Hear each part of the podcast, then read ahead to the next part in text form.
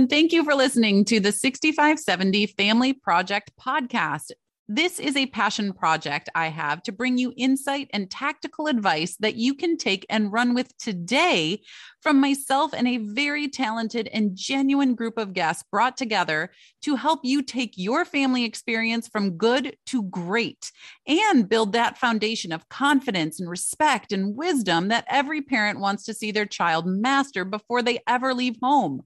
What I really love, though, is connecting with you and giving you a space to connect with each other, which is exactly why the Family Architects Club exists. This private parents club is designed for every parent going through the 6570 those 6,570 days of the parenthood childhood dynamic, which is where your most influential and most impactful window exists as a parent. And this community supports, it guides, it laughs, it builds together to help you in the greatest project that you will ever have as a parent that being the 6570 Family Project. So I invite you to come on into this club, get to know people, and see what is waiting for you, including a free members only gift that you will love and use over and over and over again as a parent. So I can't wait to see you there. And you can just go to nellieharden.com slash community. Again, that's nellieharden.com slash community to get connected and get your free members members only gift. So I will see you there. Hello, and welcome to the 6570 Family Project podcast. If you are a parent of a tween, teen, or somewhere on the way, this is exactly the place for you. This is the playground for parents who want to raise their kids with intention, strength, and joy Come and hear all the discussions, get all the tactics, and have lots of laughs along the way. We will dive into the real challenges in raising kids today, how to show up as parents, and teach your kids how to show up as members of the family and individuals of the world. My name is Nellie Harden, big city girl turned small town, sipping iced tea on the front porch mama who loves igniting transformation in the hearts and minds of families by helping them build self led discipline and leadership that elevates the family experience and sets the kids up with a rock solid foundation they can launch their life on all before they ever leave home. This is the 6570 Family Project. Let's go.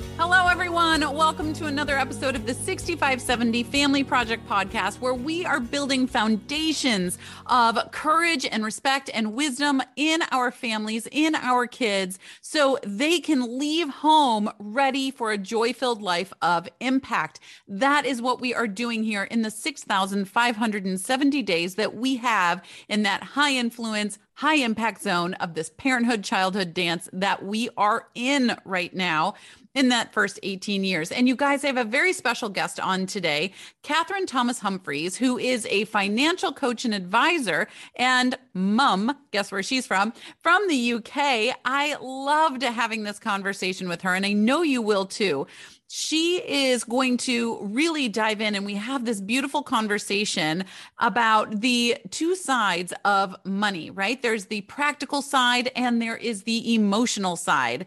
And money is not just a tool, right? It is a tool, but it's not just a tool.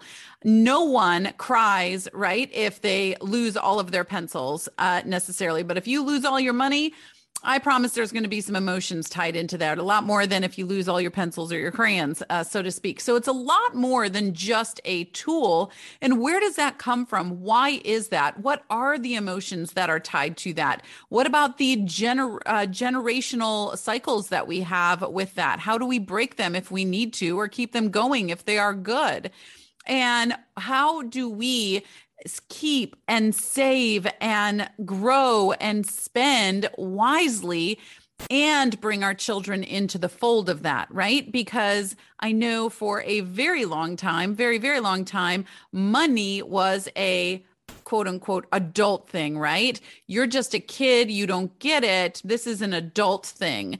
But what are our kids? Our kids are adults in the making. And if we don't bring them into the fold on finances when they are within the 65, 70, and we can explain some things to them, we can help them understand the power of money and we can help them understand how it can grow you and how it can close you down in both ways on both sides of that spectrum right? There's there's some people that have a lot of money and they're actually shut down by what uh, money can do and the power of money. And on the converse side there's people that have very little money and money can be something that opens them up or shuts them down as well. So no matter where you are at on the spectrum of socioeconomic, that's not what we're talking about today.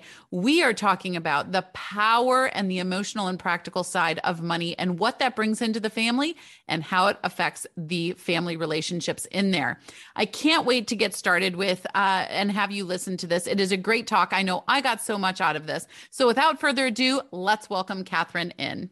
Hi, everyone. Welcome back to another episode of the 6570 Family Project podcast. I'm so excited to welcome our guest today, uh, Catherine. And I have told you all about her, and I want her to be able to share her story and introduce her, herself to you. But first, welcome to the podcast, Catherine. Yeah, thank you so much for having me, Nellie. It's really, really lovely to be here. Oh, I'm so excited. I feel like money financial everything that it does uh, that it stirs up inside of us can become such a huge part of family discussions family disgruntles family aspirations right? And so i'm so excited to have you on here today and what you are doing in order to help families in this area. So you are obviously a leader in family in financial and family work. So, can you tell us a little bit your own story and how you got to where you are today in helping others along the way in their financial story? Yeah, of course. Um, so I'll start with today and then kind of work back as to, to how we got to there. And um, so today I'm a financial coach. I am based in the UK, but I help families um, in America, UK, and Europe.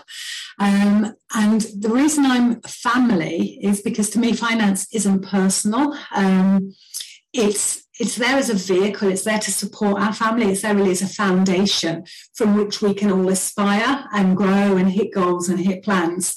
Um, and family itself changes. It's that's not a fixed model. That's that transient changes that we might be single, we'll we'll marry, we may divorce, we'll have children.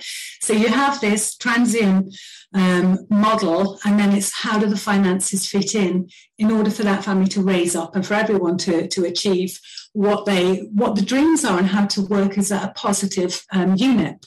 Um, before I started coaching, I was a UK based financial advisor, which I loved.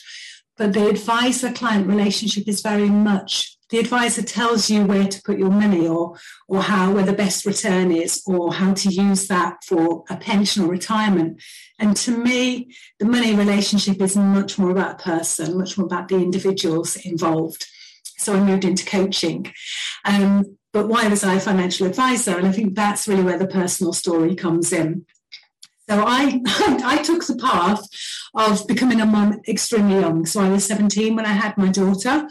Um, and what I found was I absolutely loved being a mum. I loved that time with her. I think having the energy and the enthusiasm to be with her, to watch her grow and to support her was, was lovely. And I wouldn't change that for the world.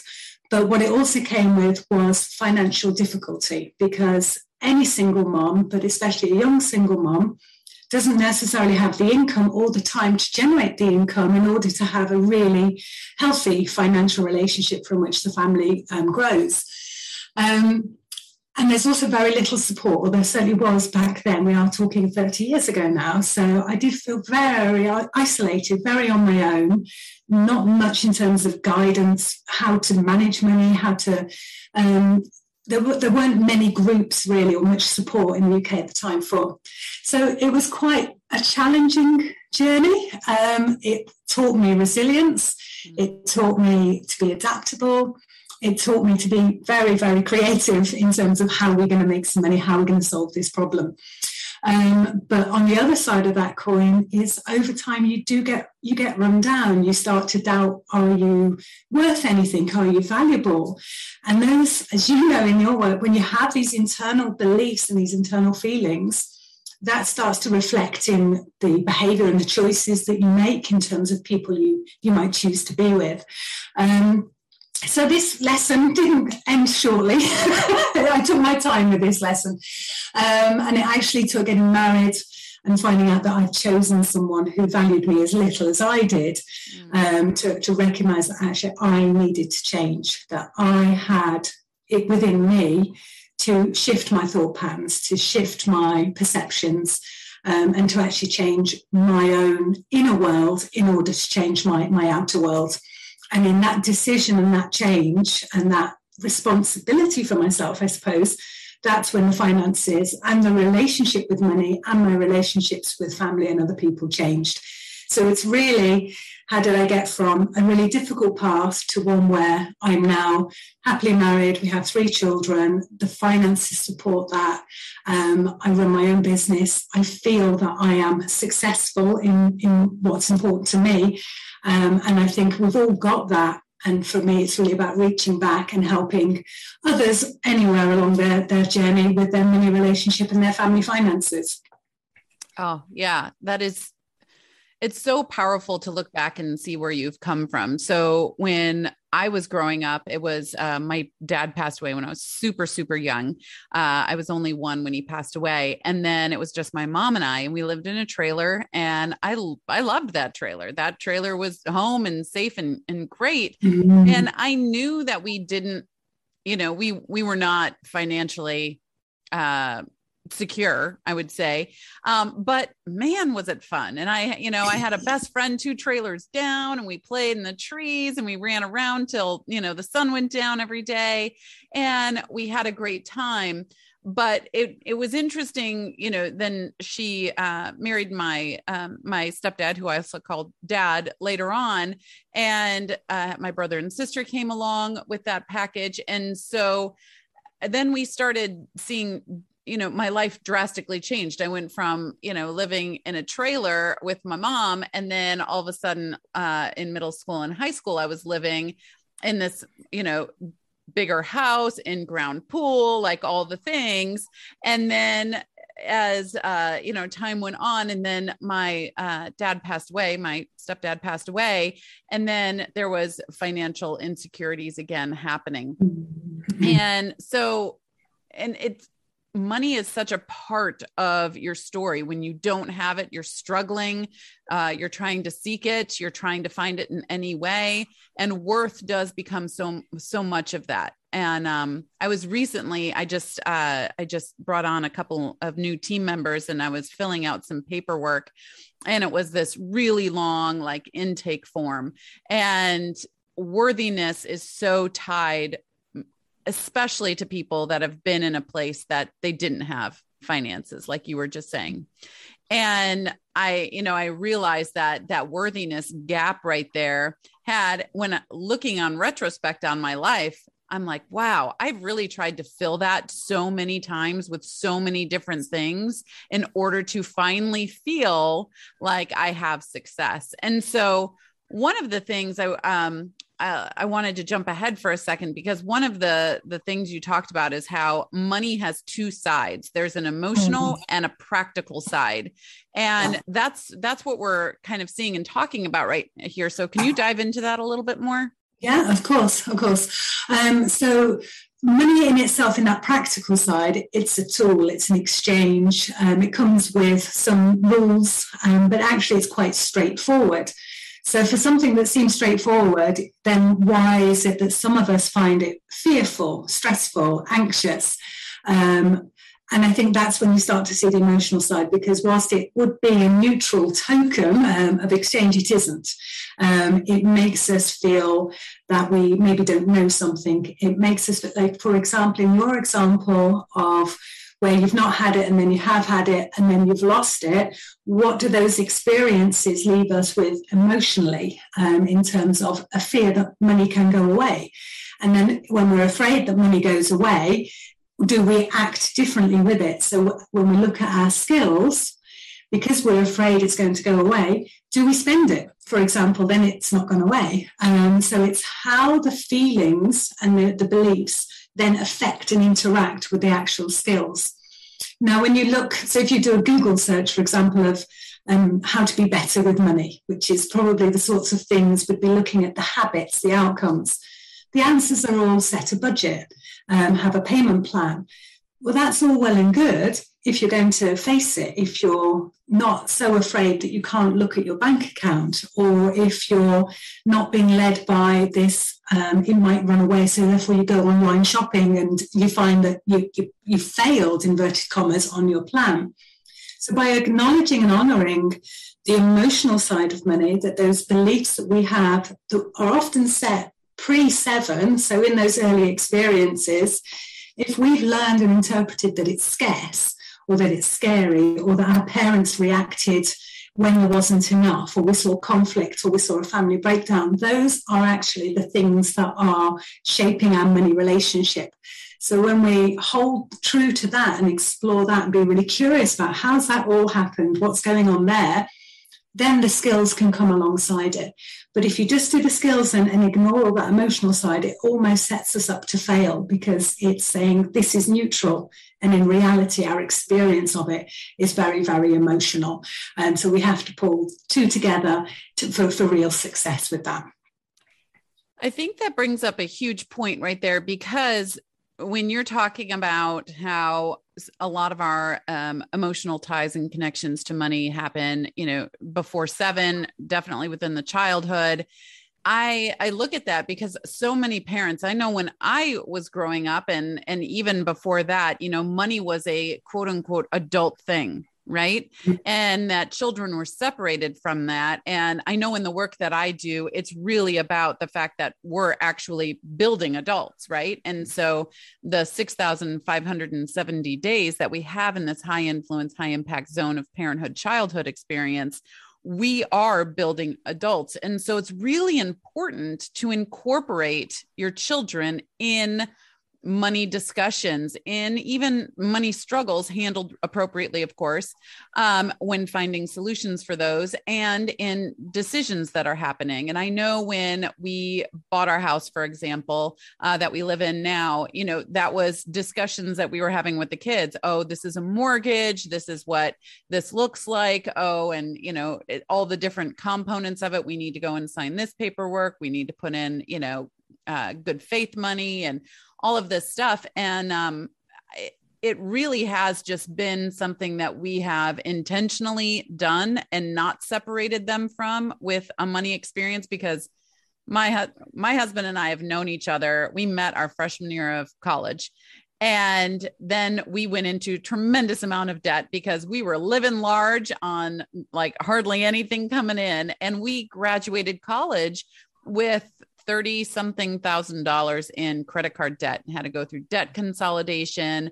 And we finally got out of it and and uh, moved forward. But i don't want that to happen to my kids right? So we were very when we first had kids we were very conscientious of the fact that we want to we want to equip them with the knowledge that you know what money is how to use it appropriately how to be wise with that how to feel good about it emotionally so they that they don't repeat the cycle that we had. And going along with that how what are some ways that you can see of incorporating your children into your financial story so that they are more equipped before they leave home? Um, yeah um, some of the examples if you, you've already given would be those. I think the openness around conversations about it. Um, so that there isn't a sense that it's a taboo, that it's some scary thing that not that is of the adult world. So I think just involve if you've got family plans or if you're doing budgeting for, for groceries or for holidays, that they are just involved, um, even in just hearing conversations. Um, in terms of things that they can do themselves, it depends on, on the age. So it's about an age appropriate activity. So, very young children, are we playing the exchange when we make believe playing shops, for example? Are they having control and decision making around it? Um, I think this is some things we think, oh, they, they can't be trusted. So they learn because we're not trusting them that they can't be trusted with money, and therefore they take that belief um, out into the world. Um, certainly, what I do with my children, um, I, am going to be honest now, this is usually controversial. I don't pay them to do household chores. Um, that is an expectation to contribute to the family. Um, but if there was something that I might go and pay someone else to do, so for example, clean my car, that's they don't have a choice. Do you want to be paid to do that? Um, and then let them have that opportunity to earn money um, as they get older, encourage them to think, um, way to be entrepreneurial. How can you make money? How can you use your your summer to to generate something? What's the kind of business entrepreneurial thing going on in the background? What's also impactful for your community and for other family members? Um, and then I think it is giving them the skills. So if they have earned money or been gifted money, um, have a conversation. So don't tell them you have to save some or you have to invest this or you can't spend it. That's let them be involved. This is theirs, and this is your chance to have um, a conversation around well, what could you do with it? What's a want? What's a need? Um, what if you had a little less now and a little more later? So, this idea of delayed gratification. Uh, maybe introduce ideas like with mine, we, we sometimes start at the 50, 30, 20, split it into and do 50% with something, 30 with another, and 20 with another. But ultimately, let them make that choice, even if you don't think it's right, because that's the practice in control. And it's okay for them to make mistakes. It's okay if one child spends it all on sweets whilst their sibling has got it all saved up the one that's done without, that is a lesson in itself. So let them learn that lesson themselves whilst they're still young. Um, so that would be kind of the, the skills base. There's lots and lots of ideas. I get, um, and I'm sure going back to, to ourselves, we are so creative as people, as humans, we come up with our own ideas. But the other thing I'll say is just be mindful of our language mindful of the beliefs that we're saying to them. Um, I can still recall my parents saying to me, um, money doesn't grow on trees. You really need to be grateful for your dinner. There's people who haven't got any. Um, and whilst in that context you can see that's that's true, there does need to be gratitude. Gratitude doesn't necessarily come with guilt. Um, and the idea that it doesn't grow on trees is limiting. So when we give them these ideas that we're trying to guide them with, and we're doing the best we can with the knowledge, um, is that a limiting belief? Or is the idea of if you spend it, how are you going to make some more? So, you know, where's the abundant language? Where's the open language? Um, and just be mindful of repeating what we heard our parents say, we heard our grandparents say, because we have an opportunity to pause and interrupt that belief and not necessarily pass down those those beliefs and limits to to our children. Mm. Yeah, absolutely. And in the 6570 Family Project, we talk a lot about self discipline leadership. And the four essential elements of that are our vision, right? Being able to cast vision, seeing where we are, seeing where we want to go. And there is disciplines in there, right? And uh, setting up proper disciplines. There's consequences sometimes with disciplines. Um, and then there is uh, your um, vulnerability, right? Being vulnerable to the situation that you're in and resilience, like you talked about earlier when you were building all of that resilience. So I know you touched on resilience already, but the other parts there with disciplines and uh, casting vision right what i'm what i'm doing right now how is that going to look later on um, knowing exactly where you are can you bring some clarity to those as they pertain to the financial life of a family yeah, so I, I see the finances as supporting that family. So rather than start with the money, start with the family vision. Um, what are, and it might be the yearly one, it might be whole vision. What, what's that plan? What's what's valuable to you as members of a family? What is it you want to be experiencing, seeing, achieving, and moving toward? And then how can the finances um, underpin and support that? So, an example here may be that rather than look at what the finances are and constrain the vision to that, it's we'll start with the vision and well, what do the finances need to be? Because that's much more expansive. Um, and it allows room for our mind to look for creative solutions or ways of, of making it happen. And that's not to be um, sort of woo in that sort of it's going to just come to me. It does require the discipline, the action, the goals to go alongside it. But let's start with that expansiveness. Um, the discipline is is the money skills. It's here's the habits.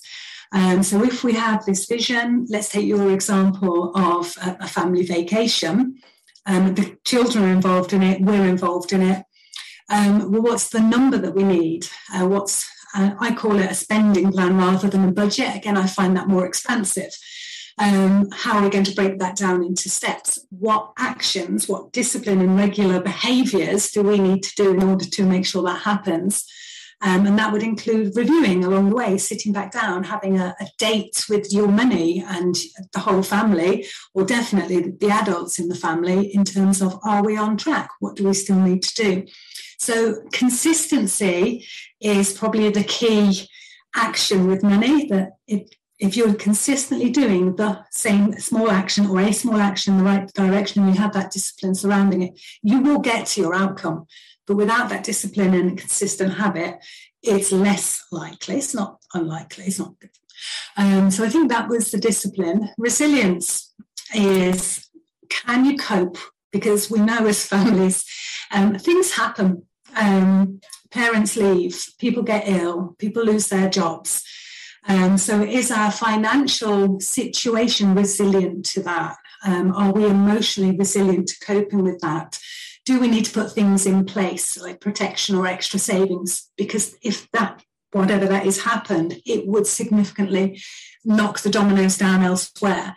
So that stability and resilience is, is as important as the flexibility and the adaptability to, to house this bigger, how's this financial plan going to support that bigger financial vision? Um, I was interested in the vulnerability, though. Can I ask you to just talk a little bit more about the vulnerability in in your your method? Yeah. Well, as what I'm foreseeing with the vulnerability when it, especially when it comes to finances, is living inside of your means, right? So many people live outside of their means because they want to be someone that they're not. So being mm-hmm. actually vulnerable to say, we can't do that right now, or we're not going to do that right now because we're going to postpone that. We're not going to go out to the restaurants three times this week, or maybe any times this week. We're not going to mm-hmm. go on that vacation right now, even though I, I know you want it, right? So being vulnerable within the family, even to your kids when they're like, everyone mm-hmm. else is doing it. Why can't we right? And you have to be vulnerable as a parent and just say well that's not our situation. This is what we have going on. And mm-hmm. so i definitely see that as a vulnerable place. And then when you're also seeking help maybe with a coach like yourself being vulnerable and honest with that coach to to actually say where you are and why you're there and what you're looking for Mm, that's really good, really good point. So I think again, going back to the money mindset, um, to sit with yourself and hear how you feel and what you believe, and be. And so we often hear that it takes curiosity to find these things out about ourselves, but I think that to have curiosity takes courage yes. and to, to be vulnerable, to face that, to hear it. Um, because we have a belief for a reason and a habit for a reason, and it's probably trying to help us. It's got its purpose, but it's not always without vulnerability when we reflect back on how that feels. Um, and I find when I coach people, there's usually a point during that where a story comes up that is emotional, that is very raw, that comes to do with loss or lack of value or not feeling worthy. Um, and then when when we work with that, and then you see the transformation that when I'm valuable, I attract value and I find value and I um, and then the money skills come from there. Yeah, absolutely. And you know, so for in our family, um, because there's six of us, we have four kids. You know, my husband and I are four kids. There's just a lot going on all the time, mm-hmm. and we found that we were not being greatly intentional with a vacation fund And I personally think vacations are well, first of all, we moved to our vacation spot uh, seven years ago, six years ago. And this, where we live right now, was where we were constantly coming on vacation. And then we were here once. And uh, for, I think it was like the 16th time we had come here. And we said, why do we keep leaving? And we moved here the following year. So, now we live in our vacation spot, which is great, but also there is the emotional release of being away from things when you actually go on vacation. So now we find other places to go. Uh, yeah, barring COVID the last couple years, we haven't been able to do anything, but we were so busy doing this, that, and the other thing that we weren't setting aside um, money for vacations. And I think vacations are so important because it is where memories are made. It is where barriers can come down to the typical day. And you can just really like focus on being with each other, learning about one, uh, one another, laughing, having fun, adventuring, all the things. And so we actually created a, um, a method in order to do that. So we have a small rental property and uh, it's it's actually an RV, and so we rent that RV out. And we use it sometimes too, of course, but we rent it out throughout the entire season. And that is our vacation, our vacation fund. And the kids know that. So when the RV comes back at 10 a.m. and it's going back out at three, we all need to get out there and we all need to put in our work for that because we're working you know for a cruise or we're working for you know going somewhere else on a vacation. And that has been very um motivating yeah. to to us all to be able to work together and be like i know you love you know cruises. I know you love this. So let's get out there and you know scrub a toilet and let's get out there and clean some drawers you know? So it was just kind of interesting the way that that planned out because we saw a prob we saw a problem that we weren't being able to do so we created a solution for it. Yeah. I, I love everything about that example that um, rather than repeat a belief that we can't afford a vacation it's like well we want one so and then the, the mind and the creativity comes in um, that everybody's going to benefit from that, every family member. Um, it's a, an income that isn't reliant on, on your working, so it really is um, not safe because nothing's ever safe, but it's it's separate, um, and that it means everybody contributes. So you all contribute and you all be- all gain. So I think that's a fantastic example of using intentional action to create a financial solution to support a wider family value. Um, and we can all do that on different levels. It doesn't have to be the RV, it could be um, passive income, side hustle, it could just be saving more, it could be going and asking for a pay rise. And once you've asked for that pay rise, putting that extra money aside because that has been deliberately asked for and requested and used for the purpose.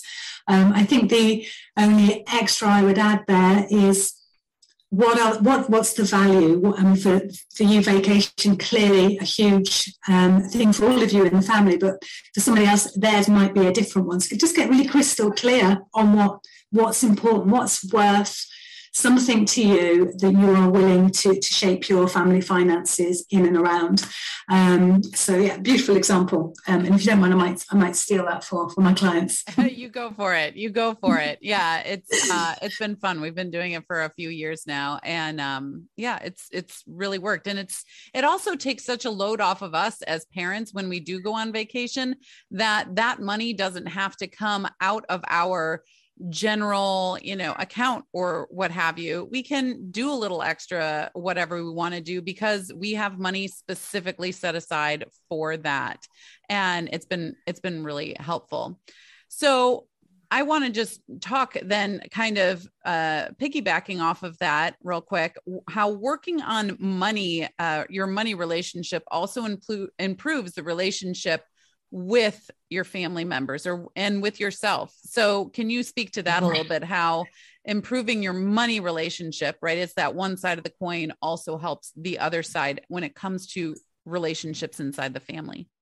Yeah, this was when I first started coaching, this was almost a, a byproduct. I hadn't realized, and it's only from coaching and seeing the client feedback that I've realized that this is far more outreaching. And so I had assumed entering into money coaching that I was going to help people with their money, that they were going to feel better, they're going to learn to love it, they're going to see promising outcomes. I expected there to be some self growth, some self development, because anything that we sit with ourselves and we explore our thoughts and our beliefs is naturally going to improve our own relationship with ourselves because of our awareness um, and because of the changes we then take once we are aware. So that wasn't a surprise.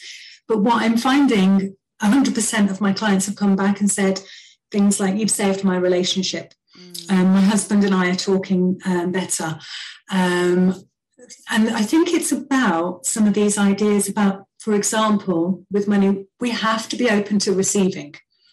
And if we're not going to give ourselves permission because we don't think we're valuable, for example, to actually receive money or to be to be gifted time or gifted love, that, that is the parallels that these limiting beliefs also have. So you may see it in a money habit, either not asking for a pay rise or not asking, and then you'll see the parallel in your relationship, not asking someone for their time, not asking someone to tell you they love you. So, because the, the beliefs are effectively the same, they're all in and around you, your beliefs about yourself and your mindset and your thoughts, it's quite natural, I guess, if you release it, become aware of it to improve your money relationship, the knock on effect is that you're also going to have a more open relationship with a partner um, and allow yourself to receive. Um, and an example I have with a really recent client, um, she was excellent at budgeting, really, really great money skills. She could budget. No space in there for anything lovely. No space for the vacations, for the for the pamper, for the trip to the hairdressers. Just no loving space. Um, and when she realised that she didn't really think she deserved that sort of thing and made space for it, the knock-on effects were that her and her partner are now getting married. They're buying a house together. Um, they have regular money dates. She's got space in her budget for her. She's um, got a new job with a higher income. Um, and all, for her is is very very good. Um, and that was just based on the fact that she didn't feel that she thought she needed to fix so many relationships. So all into interwoven. Wow. Yeah. Absolutely. So before we go, I want to ask if you have one quick tip for our listeners about finances. And if you could, if you have one quick tip on the emotional side and one quick tip on the uh, practical side, that would be awesome. Okay, so I think one, my one quick tip on the emotional side would be a challenge, really, that for the next week, you just become aware of what you're telling yourself about money. So if someone tries to give it to you, if you get paid, if you go to spend it, what's that voice? What's that thought? What's that belief that comes in? Um, is it there isn't enough or I can't get any more. I have to work too hard for it. Um, I don't want to put words into anyone's um, mind. Just really super aware and write it down because that awareness is now going to begin the beginning point of a change. Because as soon as you hear and tune into that, and you're going to hear it again next time. So that that would be the start point: the self awareness of what you're already believing and telling yourself about money. Um, so that's quite easy. Um, the practical tips, I think it just depends where you are, but maybe the example of with the vacation and my client that budgets and money doesn't have to be restrictive. It's not about doing without. So really just maybe look through your bank statement and think, what have I spent on this month? And then look at maybe your family values or the values you know that are important to you time social life is it you know what's valuable there?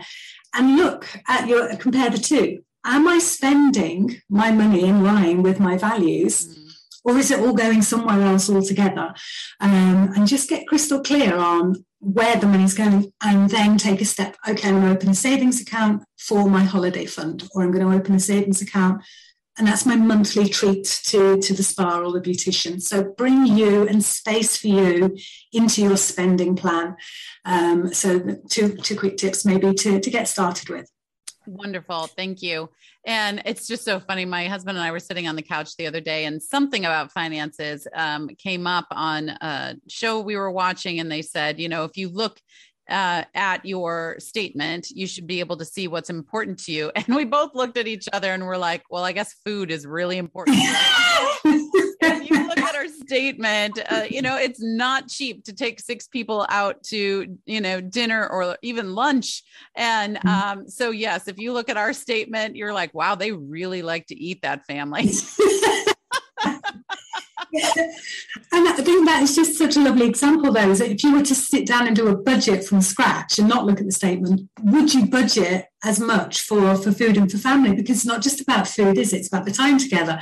Um, so if it's important, make more space in your budget for it. Go, uh, if you've got to make a compromise, compromise on something that's less valuable to you. So. Yeah. Yeah. And we all like I homeschool and we work from home and we're always home together. So going out to eat is a it's it's a treat right because we're out of the house someone else is doing the dishes right and so it is it is important to us and it yeah it's just so funny that's very definitely reflected in our statements. Well, thank you so much for being here. Can you tell us where we can find you um, out in the great social world? Uh, of course. So my business is called the Finfluencer, so financial influencer not because I am, but because I believe every single one of us is. Mm. Um, so you can find me at thefinfluencer.co.uk. Um, I'm also on Instagram where I share tips daily. They're on mindset or the practical sides of money. Um, and that's Catherine underscore the Finfluencer. Um, but I think if you start at my website, you can pretty much find everything from there. Um, you'll find my one-to-one coaching for anybody who wants to work specifically um, on their family or their money mindset. But I also, only as yesterday actually, have launched my membership for my clients to support them with video coaching and the consistent behavior because habits take time mm. and sometimes just knowing there's someone in your pocket to remind you to look at it, to sit with it, to pause, to think, to become aware until the habits take place. Um, so we meet once a month um, in a group coaching session. We just talk about our wins, accountability. I am a very safe, non-judgmental, compassionate space. I think that's because of the, the journey that I've been on myself. Where we are is where we are, but we can all change that as soon as we decide to. Absolutely. Well, thank you so much for being here. I know this is a treat for everyone that is listening right now. And I can't wait to see what you can do with all of your clients going forward. Brilliant. Thank you so much, Nellie, for having me. And uh, I hope you enjoy your next vac- vacation out of the house. yes, me too. Although today, as we were talking about earlier, it's a it's an icy day. We don't normally have ice here, but we're iced in today. But that's fine. Uh, thank you so much for listening, and I'll see you on the next podcast. Thank you so much for listening today. And I hope you were able to take something from our discussion that you can use to build the foundation of self led leadership in your own family. If you are a parent with children 17 or younger, and especially those around nine and up, I would love to extend an invitation to you to the best club in town. The Family Architects Club is a private club where intentional parents go that want to love, support, connect, or reconnect, and really truly help guide their kids and teach them how to self lead in discipline and leadership. This is an online community, and you are welcome to it. Parenting is a project, and you are the architect of this one. You plan, you design, and oversee the construction of the beginning of someone else's life. And that's what goes into these first 6,570 days. And it will be the foundation for the rest of their lives. So come join the club. You can find your invitation on the front page of my website, nellieharden.com. That is N E L L I E H A R D E N.com. Thank you again for being a part of this conversation today. And if something really resonated with you, or if you have a question, please don't hesitate to connect with me. You can find me on Instagram at Nellie Harden. And lastly, if you loved the information, please, please leave a five star review and a comment so more and more families can be impacted by harnessing the strength of these ideas and tools in their own families. So, thank you so much. Happy building, you guys, and I'll see you next week.